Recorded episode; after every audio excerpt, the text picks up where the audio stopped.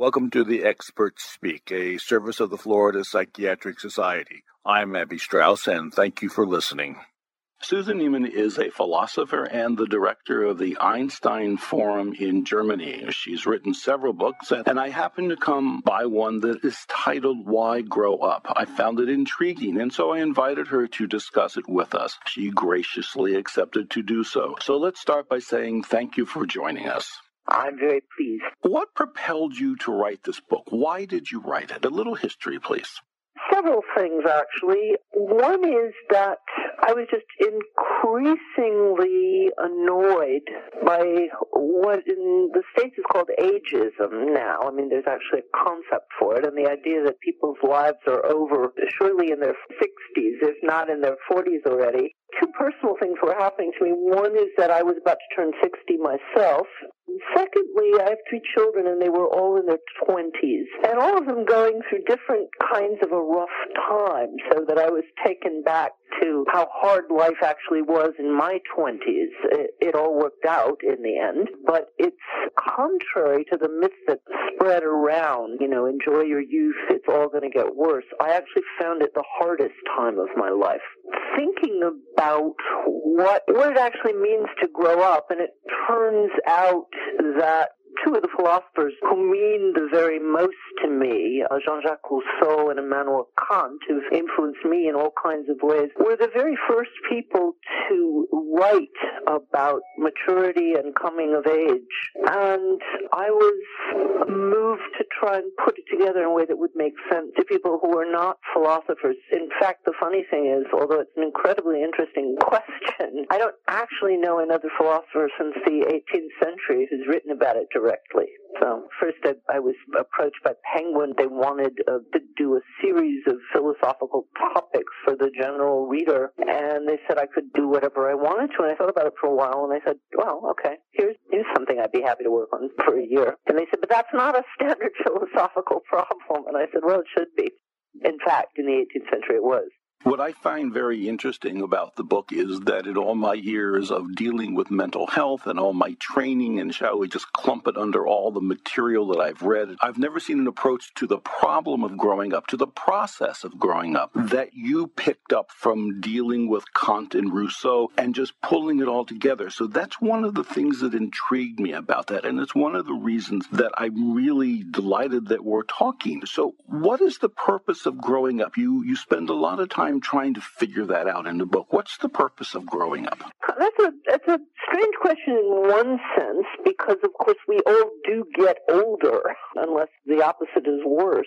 It doesn't mean that we all grow up, of course. It's about being able to, to think independently and to recognize, I believe, is the hardest thing in the world to recognize. That is, to realize the difference between the way the world is and the way the world ought to be, and to refuse to lose sight of either. People who only are focused on the way the world ought to be become dogmatic, if not autocratic. People who only focus on the way the world is and call that realism tend to become cynical and unable to make changes in the way the world is. I view our task as moral human beings to move the world a little bit from the way it is towards the way that it ought to be. I think that's everyone's task.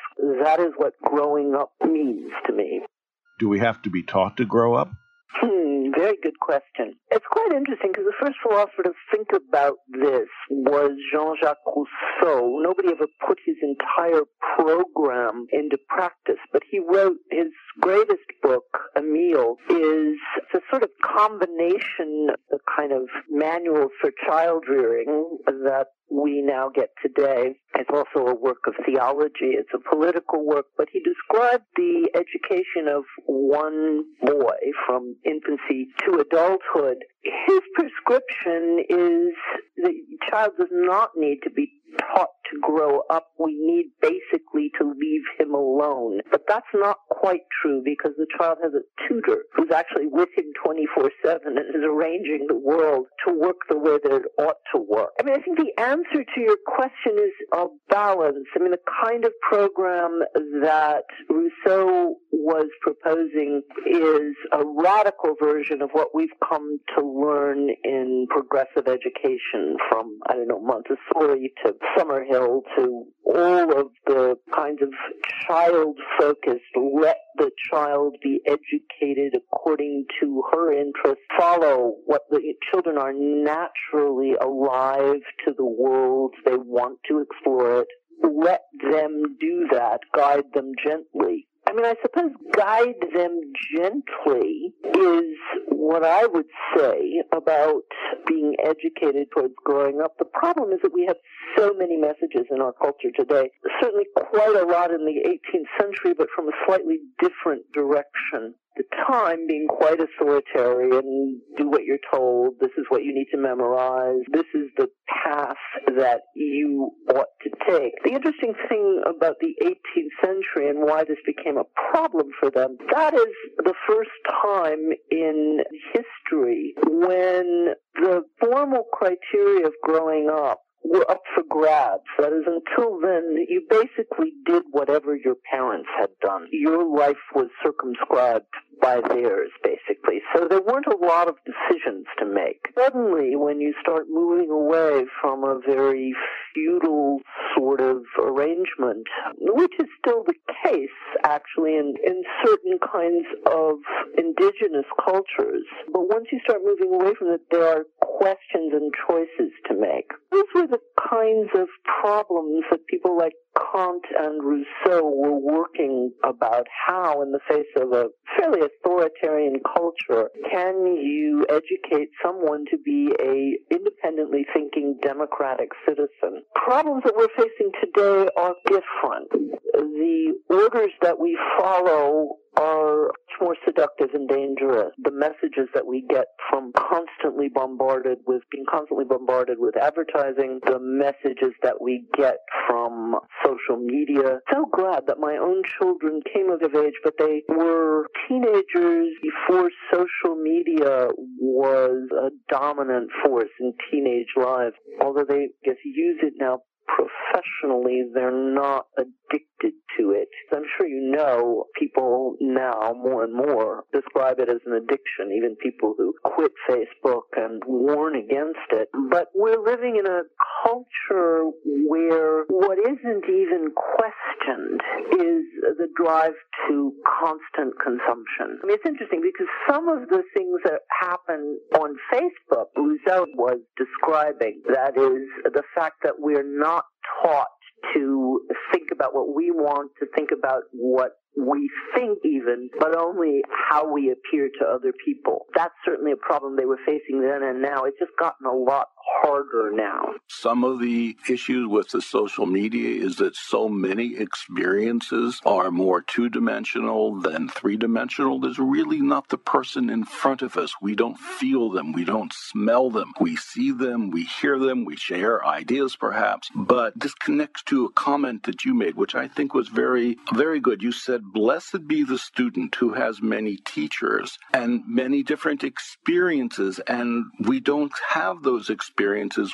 in social media. It's two-dimensional. Again, it's not three-dimensional. I agree with you completely, and there's something entirely different about having real friends and having Facebook friends. No question about it. But I also think there's a phenomena that was interesting, that Rousseau was very savvy about, and you see it when you see people going out into the streets, women made up very heavily, but men also extremely concentrated on the pose they want to project when they take their selfie. You see people in, in the most awe-inspiring of places not having the experience of the place, but recording it so that they can present whatever they want to present towards the rest of the world. And you're right, part of it is that it's two-dimensional, but there's a sense in which it's not even one-dimensional. It's not even internally directed anymore. It's all directed towards what you are going to project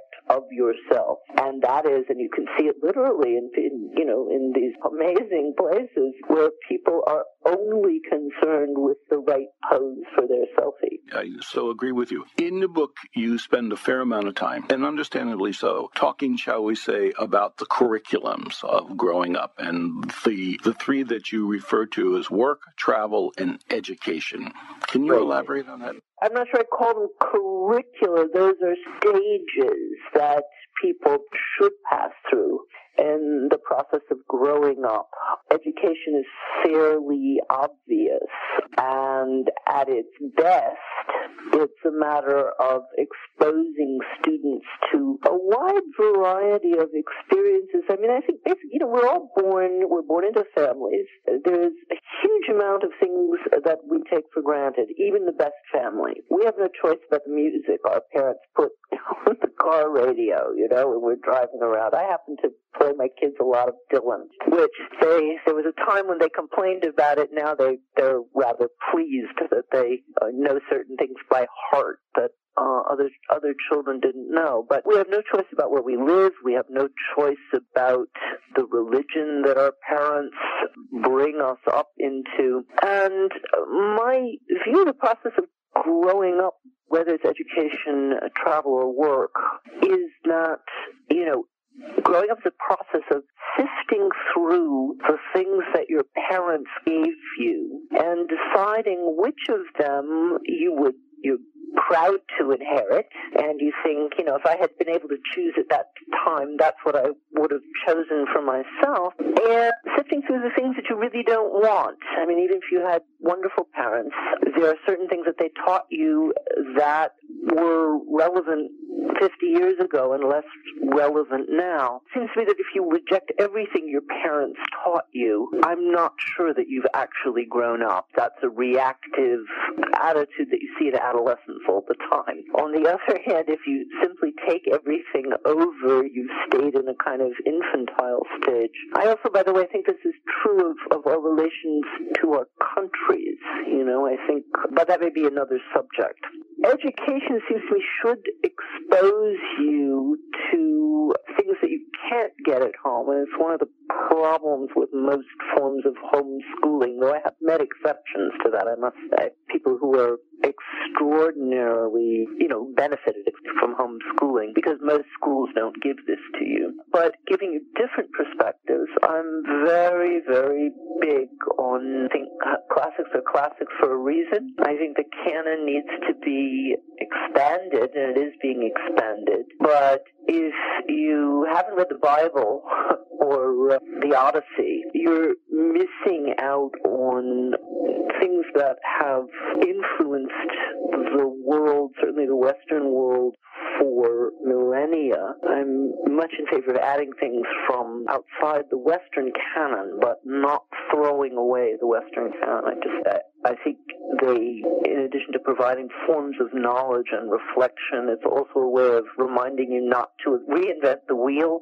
These are things that people have been talking about for millennia. And it's just very good for critical thinking, whatever you wind up doing in your life. One could talk about educational reform at great length. I didn't do so in the book. Some other people have done that quite well. I'm extraordinarily sad that the only experiences that I have had directly, and that's through other people, I didn't have it myself. I dropped out of school when I was very young.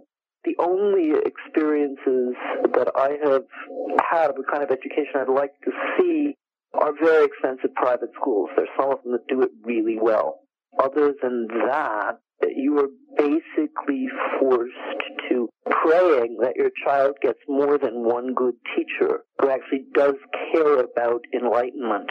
At this point in time, it's, on the one hand, more crucial than ever that we entirely reform school systems. On the other hand, other things that are more dramatically immediate and dramatic as far as where people need to put their political and social energy. You brought up the topic early on, and I think it was good that we all grew up. We all grew up physically, of course. But it sounds as if we are facing a new challenge.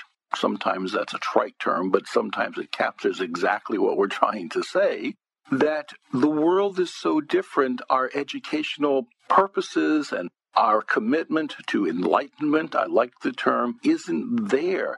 This could become a very significant crisis for our communities in the next couple years if people are not growing up with enough independence, creativity, survivability, the ability to unmask ideas and really look into them. The problem is, this is a long-range problem. Look at all the people who are unable to be critical of Fox News, just to mention the largest source of information. I'm not even thinking of, you know, Breitbart and Infowars and, and all of the just utterly lying, manipulative forms of information that have transformed our political life at the moment. I agree with you that it's, that it's uh, a crisis, that one of the first things that needs to happen in education right now is for teachers to be able to help students who tend to throw up their hands now. This is as true in Europe, by the way, as it is in the States, and say, oh, well, there's no way to know. It's, we live in a post-truth age. There has to be a way to teach children how to deal with that. Unfortunately, a lot of teachers themselves aren't qualified to do that. My advice to people in, in talking about that question is you need to learn how to read several news sources. And yes, it takes time, but it absolutely has to be done, because the alternative is is is really to believe that there is absolutely no way to even approximate the truth. And that's a problem that we have now. I'm devoted to the much maligned Enlightenment. I believe that everyone, at least up to a certain point in their lives, is educable, can learn how to think for herself, you know, can become an independently thinking democratic citizen. But we're past the point right now where a little bit of educational reform is going to do the trick, because this administration has put into place structures that are increasingly making it impossible to do that. So I guess my, you know, my immediate political concern is the twenty eighteen elections making it possible to roll back some of the things that have, that seem to be happening every day, like killing net neutrality, for example, which is an absolute attack on free speech. An attack on free speech under the guise of, this is not about speech, it's entertainment, which is really a problem. To go back to a couple of the other things, you asked about travel, I want to make it really clear. I think travel is absolutely a crucial part of education, and one of the problems with many American citizens is that they don't do it. Interestingly enough, the average American who is well-traveled did it in the service. As much as that helped certain people, uh, especially from working-class backgrounds, at least see that there was another world outside the United States, it's obviously a very constrained form of travel. You don't learn a language. You rarely get off the base. And kind of travel that I'm talking about is not even the classic year abroad. The problem with the classic year abroad is you also basically don't get off the base. You are with a group of students, usually in your own language. You're carted from place to place and rather coddled, so that actually you don't even have the chance to see the world that you might have if you were waitressing part-time at your local college community. That in some ways serves as a better education than going abroad in a, in a program. But what I'm talking about, studying abroad can be valuable if it happens for a long time, but I think working abroad is the most important form of further education. It's possible for anybody to do today. That is one of the good things that the internet has brought us. Programs like Workaway, where if you can save up enough money to buy a ticket, you can work for five or six hours a day, basically anywhere in the world, to spend the rest of the time genuinely learning that the world doesn't work, always work the way it does in America. And I'll give you an example that's quite important to me. When Bernie Sanders last year was talking about parental leave, and which finally made it onto the agenda of both American political parties, I asked two American friends of mine, and they're exceptional American friends. They're exceptional Americans. Both of them have lived in more than one country and know more than one language. I asked both of them separately, well, it's nice that we're finally talking about a six-week parental leave policy. What do you think it is in, say, Germany, where I live most of the time? And one friend said two months, and the other friend said, well, Susan, since you're putting the question that way, I suppose you're thinking of something utopian like six months.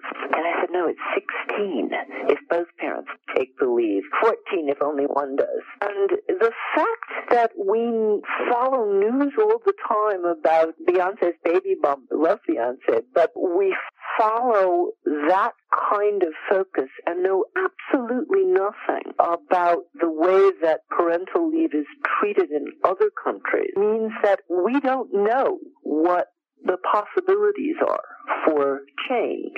We think it's basically like the weather. It is utopian to assume that new parents should have the time off to raise and care for their children. So that's just one example of the sort of things that I think you learn if you spend a serious amount of time getting to know another culture. And I know for myself, I had the good fortune to spend eight years at Harvard. I got a very good education. The philosophy department at the time was a very good one. But I learned much more by living in a foreign country and going somewhat native, uh, not entirely, but somewhat. So that is the kind of travel that I'm talking about. And it makes a lot of sense, and it really does add to the notion of what is necessary, or at least optimal, one would hope, in going through all the psychological processes of growing up. We could talk for hours. Let me just refer people to the book, Why Grow Up? My guest is Susan Neiman. She, she is a philosopher and director of the Einstein Forum in Germany, and you've heard her talk about a multitude of things. Read her books, and you will find an even greater discussion of all these topics. Susan, thank you so much for being with us. This has been a tease into a larger problem, but if we can get somebody to begin to think about it, then we've been successful. Thank you so much. Yeah, it's a pleasure, Abby. Thank you.